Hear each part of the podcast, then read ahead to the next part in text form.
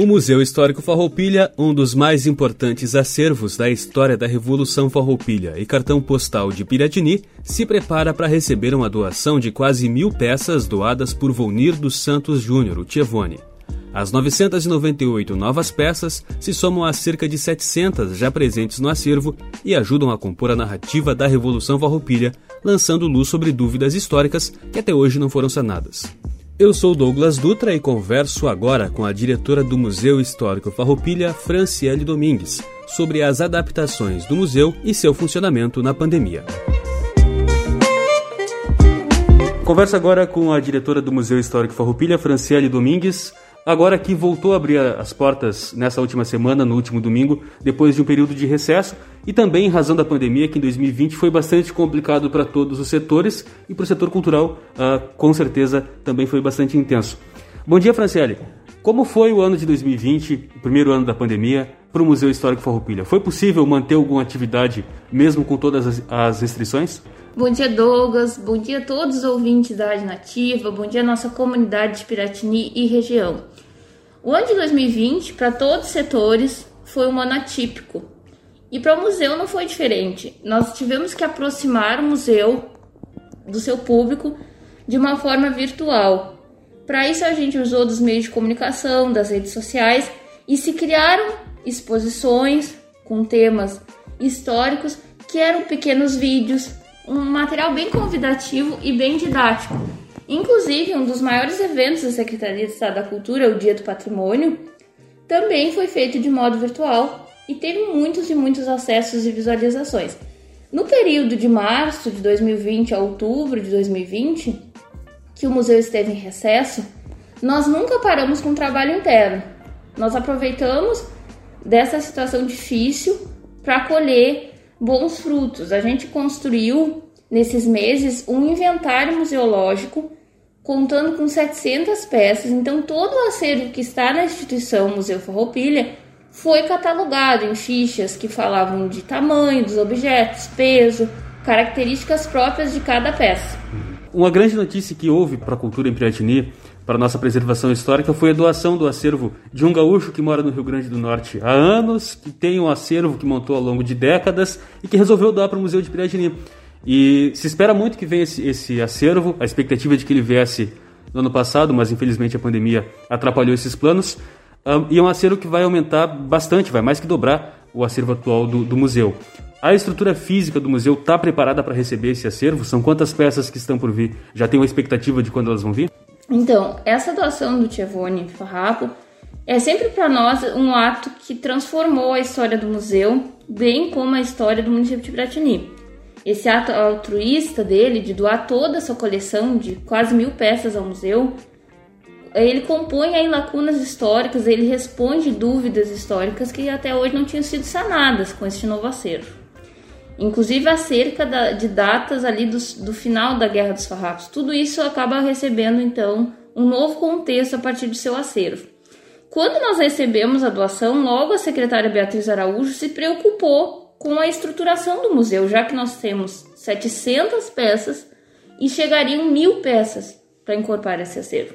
Então, nós recebemos do deputado Luiz Henrique Viana uma emenda de 100 mil reais destinados a estruturar o museu para receber a nova coleção. A partir daí, o que foi feito? Nós fizemos melhorias na rede hidráulica, contendo alguns pequenos vazamentos, a reforma total da, da parte elétrica, inclusive o museu voltou a ficar iluminado do lado externo, o pessoal aprovou bastante, né? Fica um ambiente bonito, destaca a importância do nosso prédio. A partir daí também se faz a aquisição de novo mobiliário para reserva técnica. Lembrando que a reserva técnica é um espaço essencial para a conservação daquelas peças que não estão em exposição, mas que precisam estar cuidadas para que haja sim a devida preservação.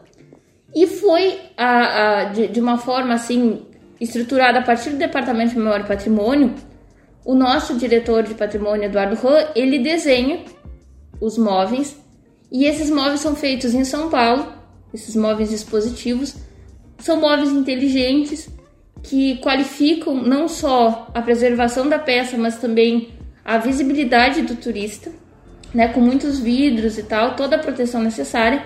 A gente então adquire 10 móveis dispositivos e ainda com a emenda parlamentar, a gente reestrutura toda todo essa, esse material expositivo que a gente vai ter hoje. É a primeira vez que o museu está em contato com um mobiliário dessa, dessa qualidade.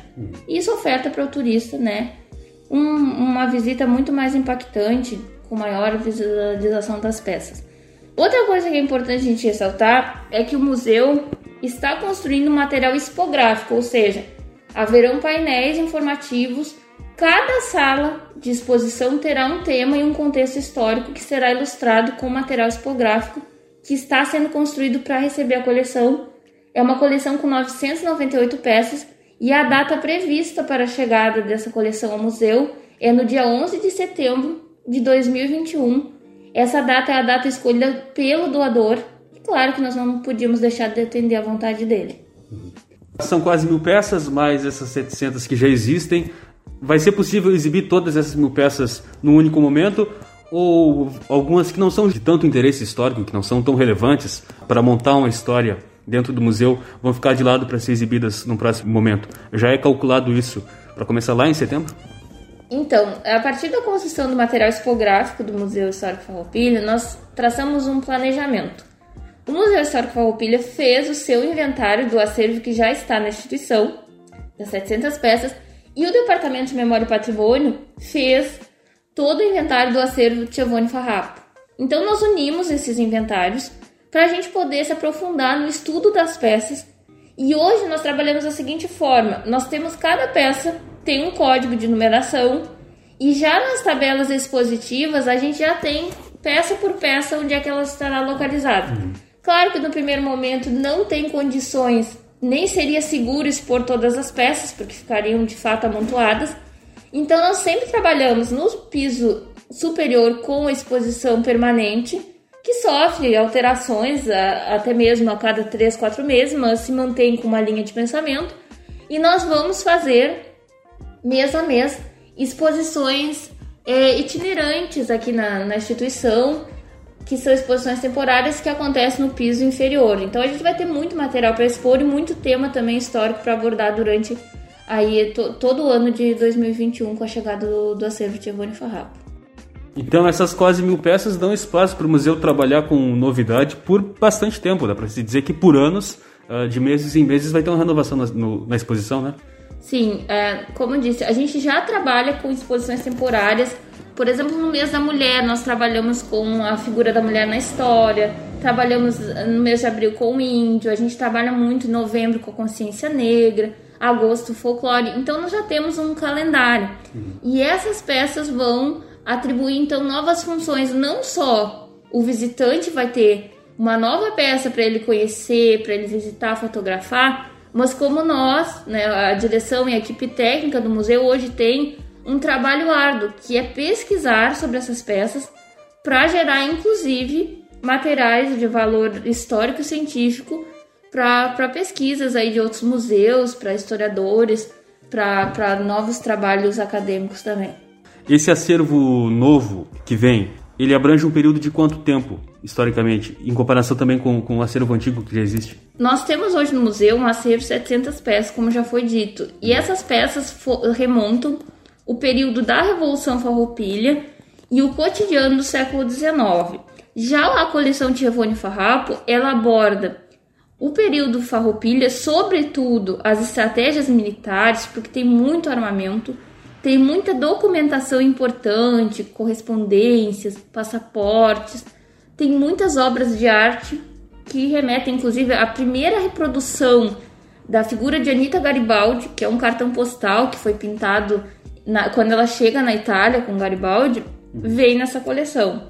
E nós temos também aí uma variedade de livros em suas primeiras edições, livros sobre a Guerra dos Farrapos, livros sobre todo o contexto político da época, fora que nós teremos inclusive uma sala que vai tratar do colecionismo. Então tudo isso, toda essa paixão que muitas pessoas desenvolveram sobre a Guerra dos Farrapos gerou com que no centenário muitos produtos fossem criados, como álbum de figurinhas, é, porcelanas comemorativas que também estão já um século após a guerra, mas fazem parte também da coleção.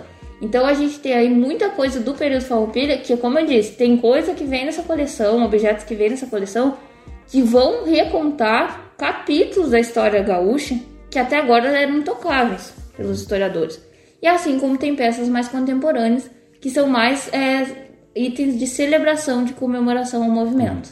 Além disso, me corrija se eu estiver enganado, ou se já estiver vindo, o museu tem, tem uma obra de arte, tem uma pintura da Anitta Garibaldi, no segundo piso, que está para ser restaurada uh, pelo governo do estado, junto também com a outra obra que costumava ser exposta na prefeitura municipal. Uh, existe a expectativa de quando essas obras vêm para Piratini, especialmente essa da Anitta Garibaldi, que era exposta no museu?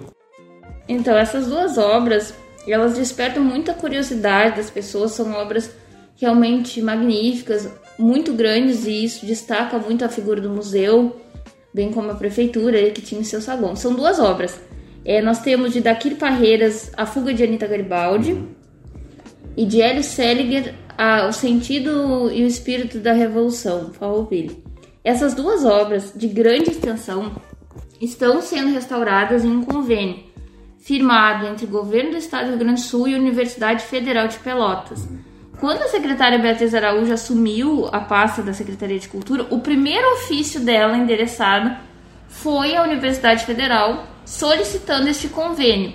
E aí é criado no Museu do Doce, em Pelotas, um laboratório aberto de conservação e restauro de bens culturais móveis ele é estruturado para que as pessoas tem existe uma mesa e em cima dela uma plataforma que o restaurador fica deitado de bruços ali pro o tempo ali que ele suporte, porque é realmente uma posição desconfortável. Sim.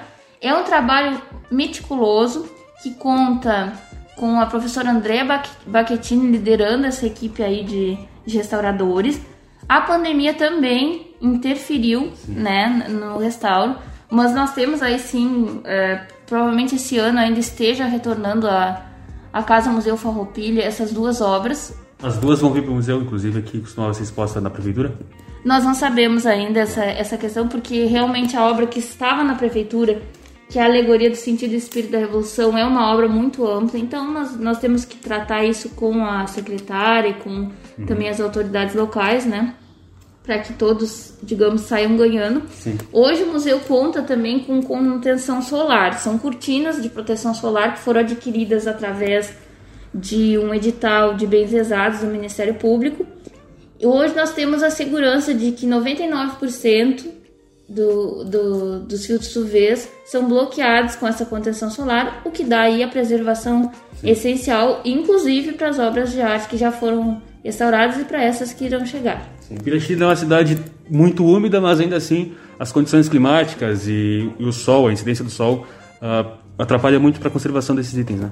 Exatamente. As pessoas, é, talvez principalmente aqueles que são amantes do museu, sabem mais a fundo, mas nem todo mundo conhece.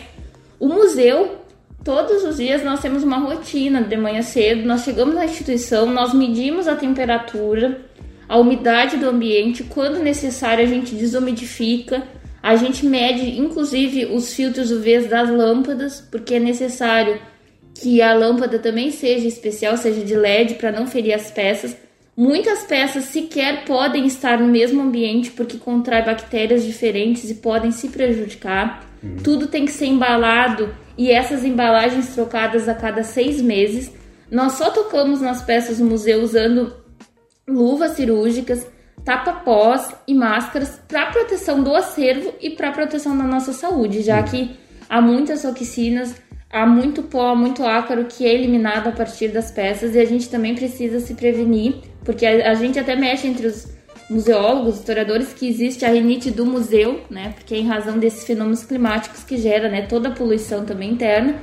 Então hoje nós vemos que melhorou em 80% a qualidade de preservação. Hoje nós temos três reservas técnicas adequadas para qualquer tipo de acervo e nós já embalamos 100% do acervo, como fotografias, tudo em papel neutro, para que as próximas gerações possam conhecer esse acervo, possam aprofundar nessa história. O museu reabriu nesse último domingo. Quais estão sendo os horários? Quais estão sendo os protocolos de prevenção? A pandemia não passou, a gente está passando por um momento bastante grave. Pode ser, inclusive, que no futuro tenha que se fechar novamente esse tipo de, de instituição, Mas nesse momento, como está sendo os protocolos e os horários para quem quiser visitar o museu?